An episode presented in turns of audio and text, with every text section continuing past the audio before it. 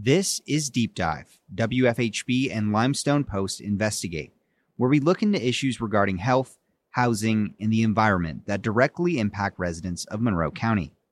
We are looking into the Hoosier National Forest and the Charles C. Deam Wilderness Area within it. Last week, we explored a bit of the history of the land and how it came to be a wilderness area. This week, we look into recent legislation introduced by U S Senator Mike Braun, which would expand the boundaries of the wilderness area. The Charles C. Deam Wilderness Area is the only protected wilderness in Indiana. In early October, U S Senator Mike Braun introduced a bill, S twenty-nine ninety, that would more than double the size of the wilderness area. The bill is titled the Benjamin Harris National Recreation Area and Wilderness Establishment Act of twenty twenty-three.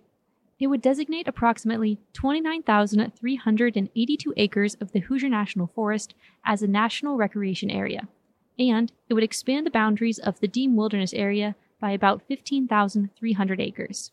To view a map of the proposed forest boundaries, you can visit W F H B dot org following this broadcast. According to a press release from Braun's office, the intent of this bill is to maintain the natural beauty of the Hoosier National Forest.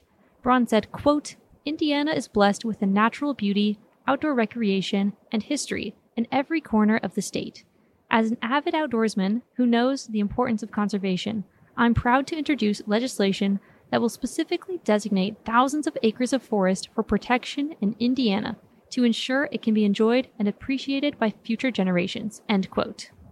Indiana Forest Alliance Executive Director Jeff Stant explained that the acreage they hope to add with this new proposal was originally included in the amount of acreage they wanted established back when the Deam Wilderness Area was first proposed in the nineteen eighties. We organized a lot of grassroots support for designating the original Deam Wilderness back in the seventies and eighties. We were trying to get an area to the east of it known as Nebo Ridge from fifty years ago starting forward, and about maybe nine years into that effort ended up settling for the Deam Wilderness uh, as the compromise of the compromise. At that point, it was a third the size of what we started out trying to save. And uh, today's proposal to expand the Deam Wilderness in S twenty-nine ninety is really trying to go back and save the area that that uh, we started trying to save fifty years ago when when the Forest National Forest Supervisor at the time, uh, A. Claude Ferguson, first proposed that Nebo Ridge be one of the first uh, wilderness areas in the eastern United States. Stant explained that the expansion of the wilderness area would not add any additional land to the forest, but rather it would redraw the border around the wilderness area and increase the size of the land set aside to be managed as wilderness. All those lands are now publicly owned, fifteen thousand three hundred acres that would be added to the Deam. It's all wild forest land. It's actually been set aside in the two, in the current and the previous land management plan as areas not to be logged in or to build roads in. So it's been set aside administratively for thirty-two years. It's just, and it's all forest land. There's no houses or homes or towns in it. It's what this would do is it would just make that protection permanent. It would say that, that the federal law, when it comes to the land inside this, the areas that we're adding to the Deam, is requires that they be protected from any logging or other activities that would diminish their wilderness character. Um, that that those activities would be prohibited. That land that lands that shall be managed to be forever wild. Stant outlined how the Hoosier National Forest is comprised of smaller portions called subunits or purchase units, and explained how the Deam Wilderness is one of these units, but it is unique in that it is a wilderness area. Okay, so the Hoosier National Forest is comprised of two hundred four thousand acres of land, public land, called National Forest land, that extends from uh, just southeast of Bloomington all the way to the Ohio River uh, in various compartments called purchase units. And the difference between the Deam Wilderness which is part of the Hoosier National Forest, and those other lands like Young's Creek or Shirley Creek or, or Luke's Knob or Bogan Ridge, is that Deam Wilderness is managed under the Wilderness Act by the Forest Service with a hands-off approach that doesn't allow any logging or burning or road building in the area called the Deam Wilderness, whereas these other lands are managed under the National Forest Management Plan for the the desired conditions and uses that are laid out in that, that in that plan for those areas.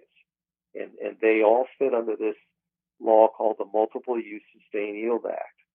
And so that allows for a range of uses to occur on those other lands. Uh, that range is very restricted inside the Deam Wilderness to only uses that are non-mechanized, non-motorized, that don't harm the wilderness condition. He further explained how the Hoosier National Forest is made up of public and private land that the federal government manages. Well, there's houses, there's roads, there's towns, there's people build ponds and on their private land. There's lots of private land inside the purchase boundary.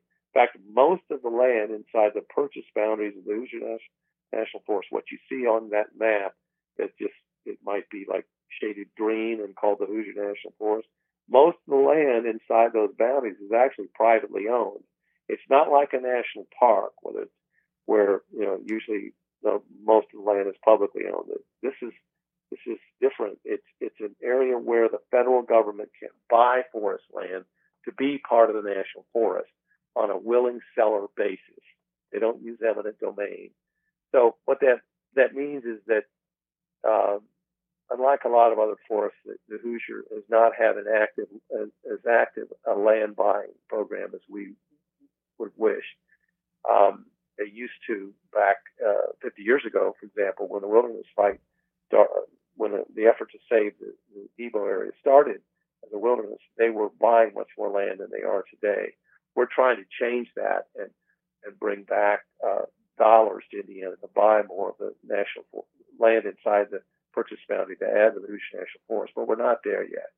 But the, the bottom line is there are lots of private landowners who also have land inside the Hoosier National Forest purchase boundary, and um, they you know, have farms and houses and towns.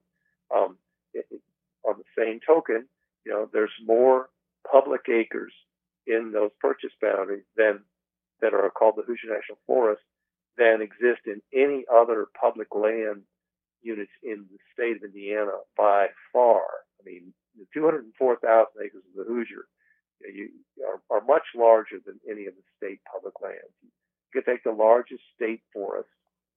I think that would be uh, Morgan Monroe State Forest near, near you there in Bloomington. That's that's about twenty-five thousand acres is the total of that forest. So that's you know maybe a ninth. They're eighth or ninth the size of the Hoosier National Forest. Uh, so imagine, imagine uh, uh, you know, nine Morgan Monroe State Forests lined up. That's the public land inside the Hoosier National Forest. So there's a lot of forest there, but also a lot of development, private land there. Um, that that there's no restriction on the development rights of that land.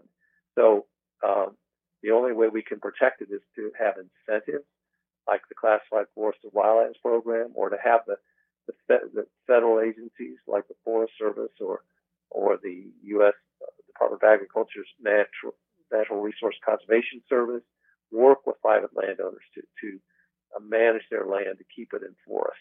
And, and there are those programs, and we're trying to encourage more focus on those programs by the Forest Service instead of yeah. their focus continually on logging on the public acres. The National Forest. So now we have explored what the proposal is, but why is the legislation being proposed to begin with? In a news release, Senator Braun said, quote, "The area this legislation will protect is important not only for its ecological significance, but also for the drinking water which the Monroe Reservoir provides to so many Hoosiers in the area," end quote. Jeff Stant shared that the Indiana Forest Alliance, a nonprofit environmental group based in Indianapolis, is advocating for this proposal to pass. He said that setting aside the land as a wilderness area would improve the forest's chances of becoming an old-growth forest, which he explains has many benefits.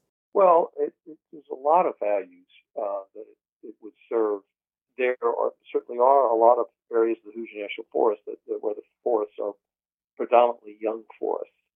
Old growth forests are important because they they include forests of all ages in the stand. They're not just all old trees.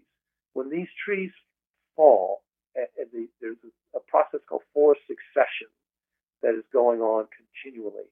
And so when when big trees fall, they'll knock over other trees as they fall and create what are called patch openings, or openings in the, the overstory, the canopy, that allows sunlight to come down in and early successional habitat to to spring up. And if you go to old growth forests in Indiana, such as Donaldson's Woods at Spring Mill State Park, or, or Hoot Woods out in, in Owen County, or, you find that actually there's more brush and early successional habitat and sunlight in those forests than in most managed forests.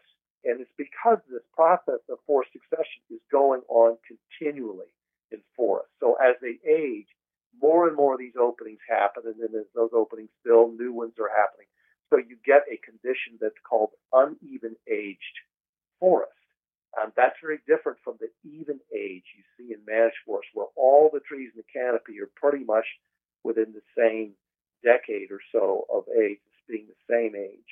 In, in old growth forests, you've got trees that, that range from five or six years old to, to or, you know, just sapling age, clear up to two hundred fifty, three hundred years old. And, and in what we call the codominant layer, the layers below the, the oldest trees, you've got a wide range of, of trees that are, you know, sixty, eighty, one hundred years, one hundred twenty, one hundred thirty, one hundred forty, one hundred fifty years. You just have a, a big diversity of age classes. And you also have, because of these, the, all these different openings everywhere, different kinds of tree species. So you get a, a far more diverse forest with multiple different age classes.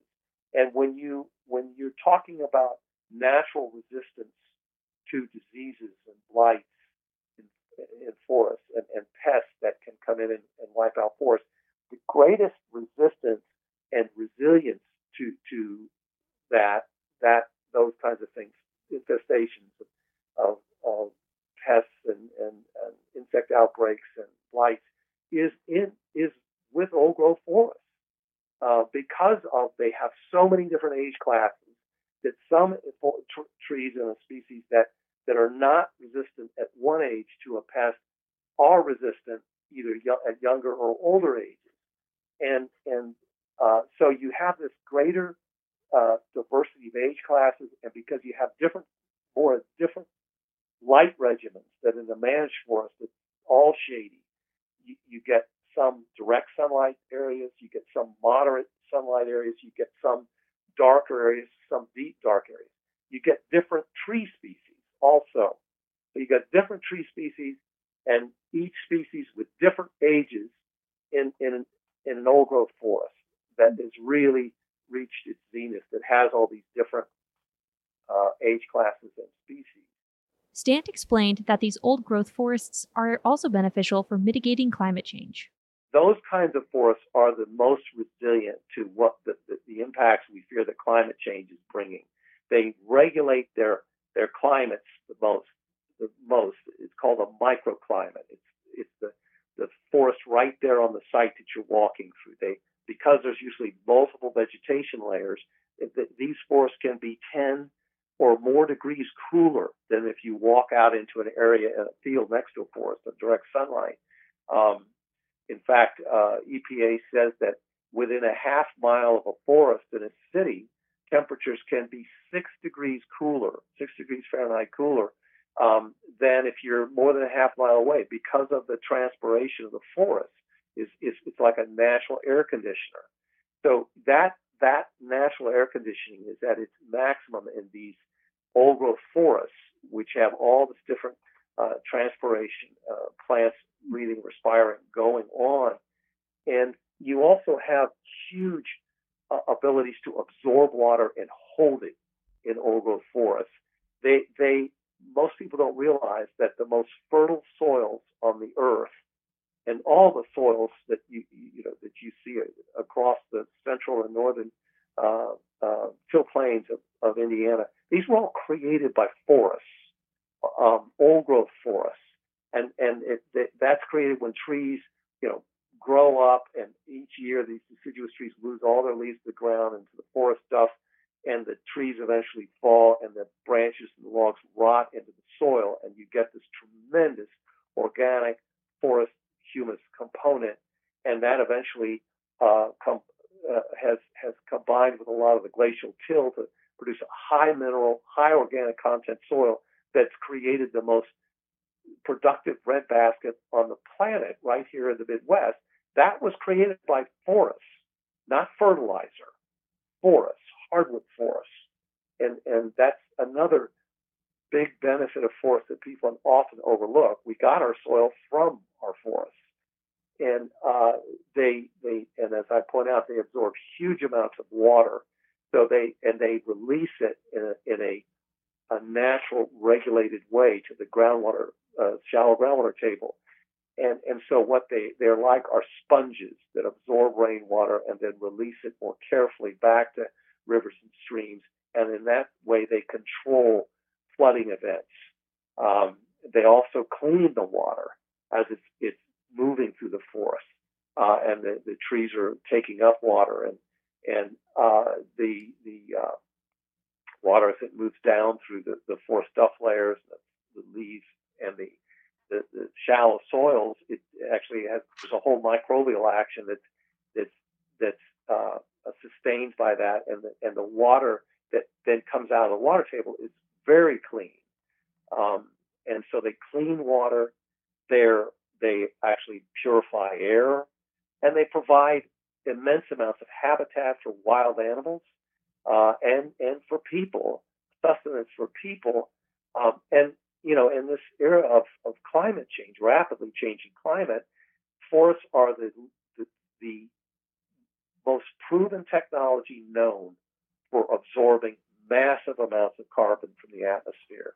They, and, and when you've got old forests, they have been doing that year after year, so they are storing immense amounts of that carbon in the soil and in the tree trunks and the roots and the branches and the leaves. And then each year, they're taking in more soil that is then stored in those carbons, or carbon that's stored in those, those uh, uh, in, in the forests, in the forest soils and in the trees. So they, they're, to answer the climate change problem, we not only have to to, to get rid of all the, the the carbon that we put in the atmosphere, but we need to, to hold on to what carbon has been sequestered. And that's an argument for why you want to let forests grow older. And if you're going to do any logging, leave a lot of the large trees and canopy in place and don't clear cut Uh, areas, because that results in a large carbon release to the environment.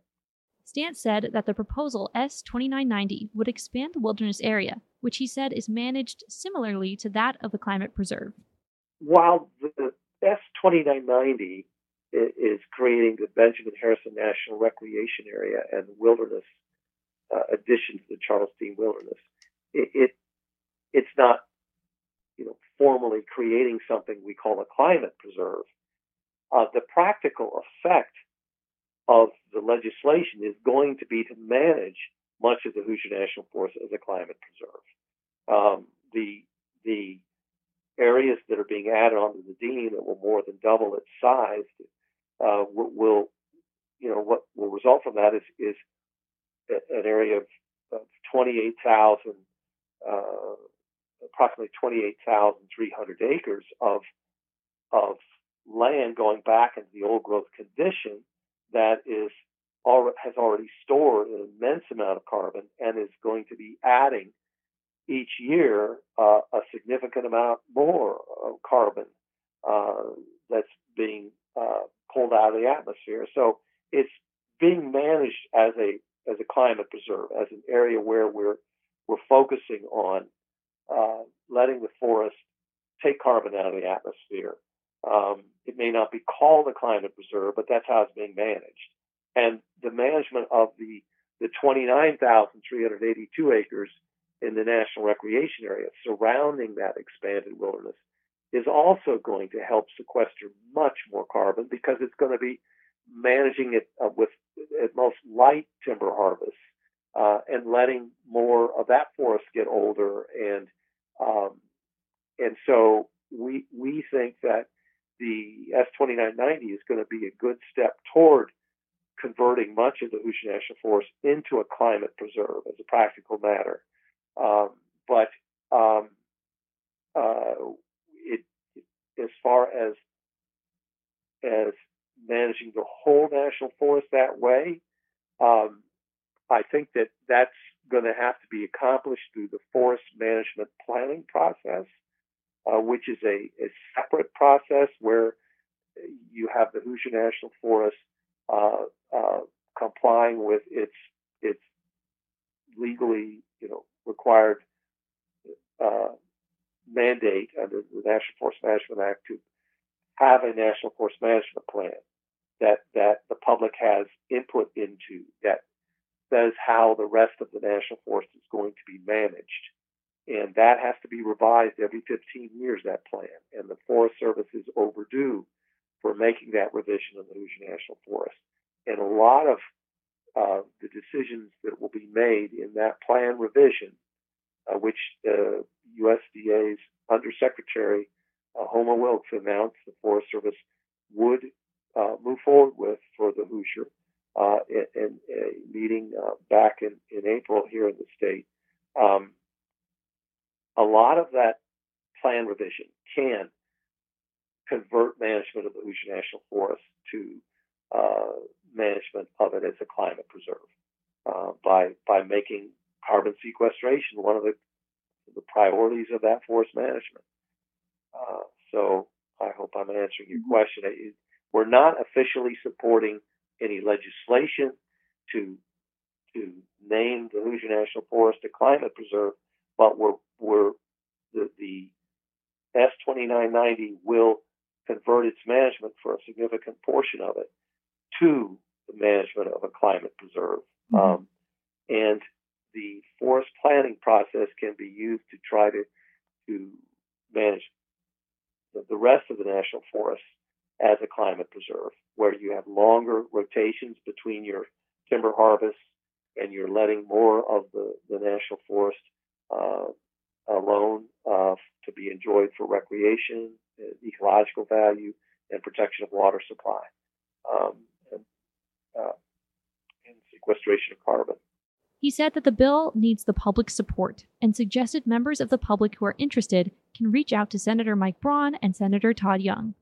If you want to see these lands remain forever wild, you need to support this legislation, uh, S twenty-nine ninety, and you need to let your congressperson know that they should, should support it in the House of Representatives. And you need to thank Senator Braun for introducing it in the Senate, and urge Senator Todd Young, your other U S Senator from Indiana, to co-sponsor it with Senator Braun. So it'll move quickly through the Senate. And then we need uh, Congresswoman Houchin, whose district includes the wilderness area, to introduce the bill in the House. So if you climb that fire tower and see that vast forest out there, you've never realized something that vast existed in the state.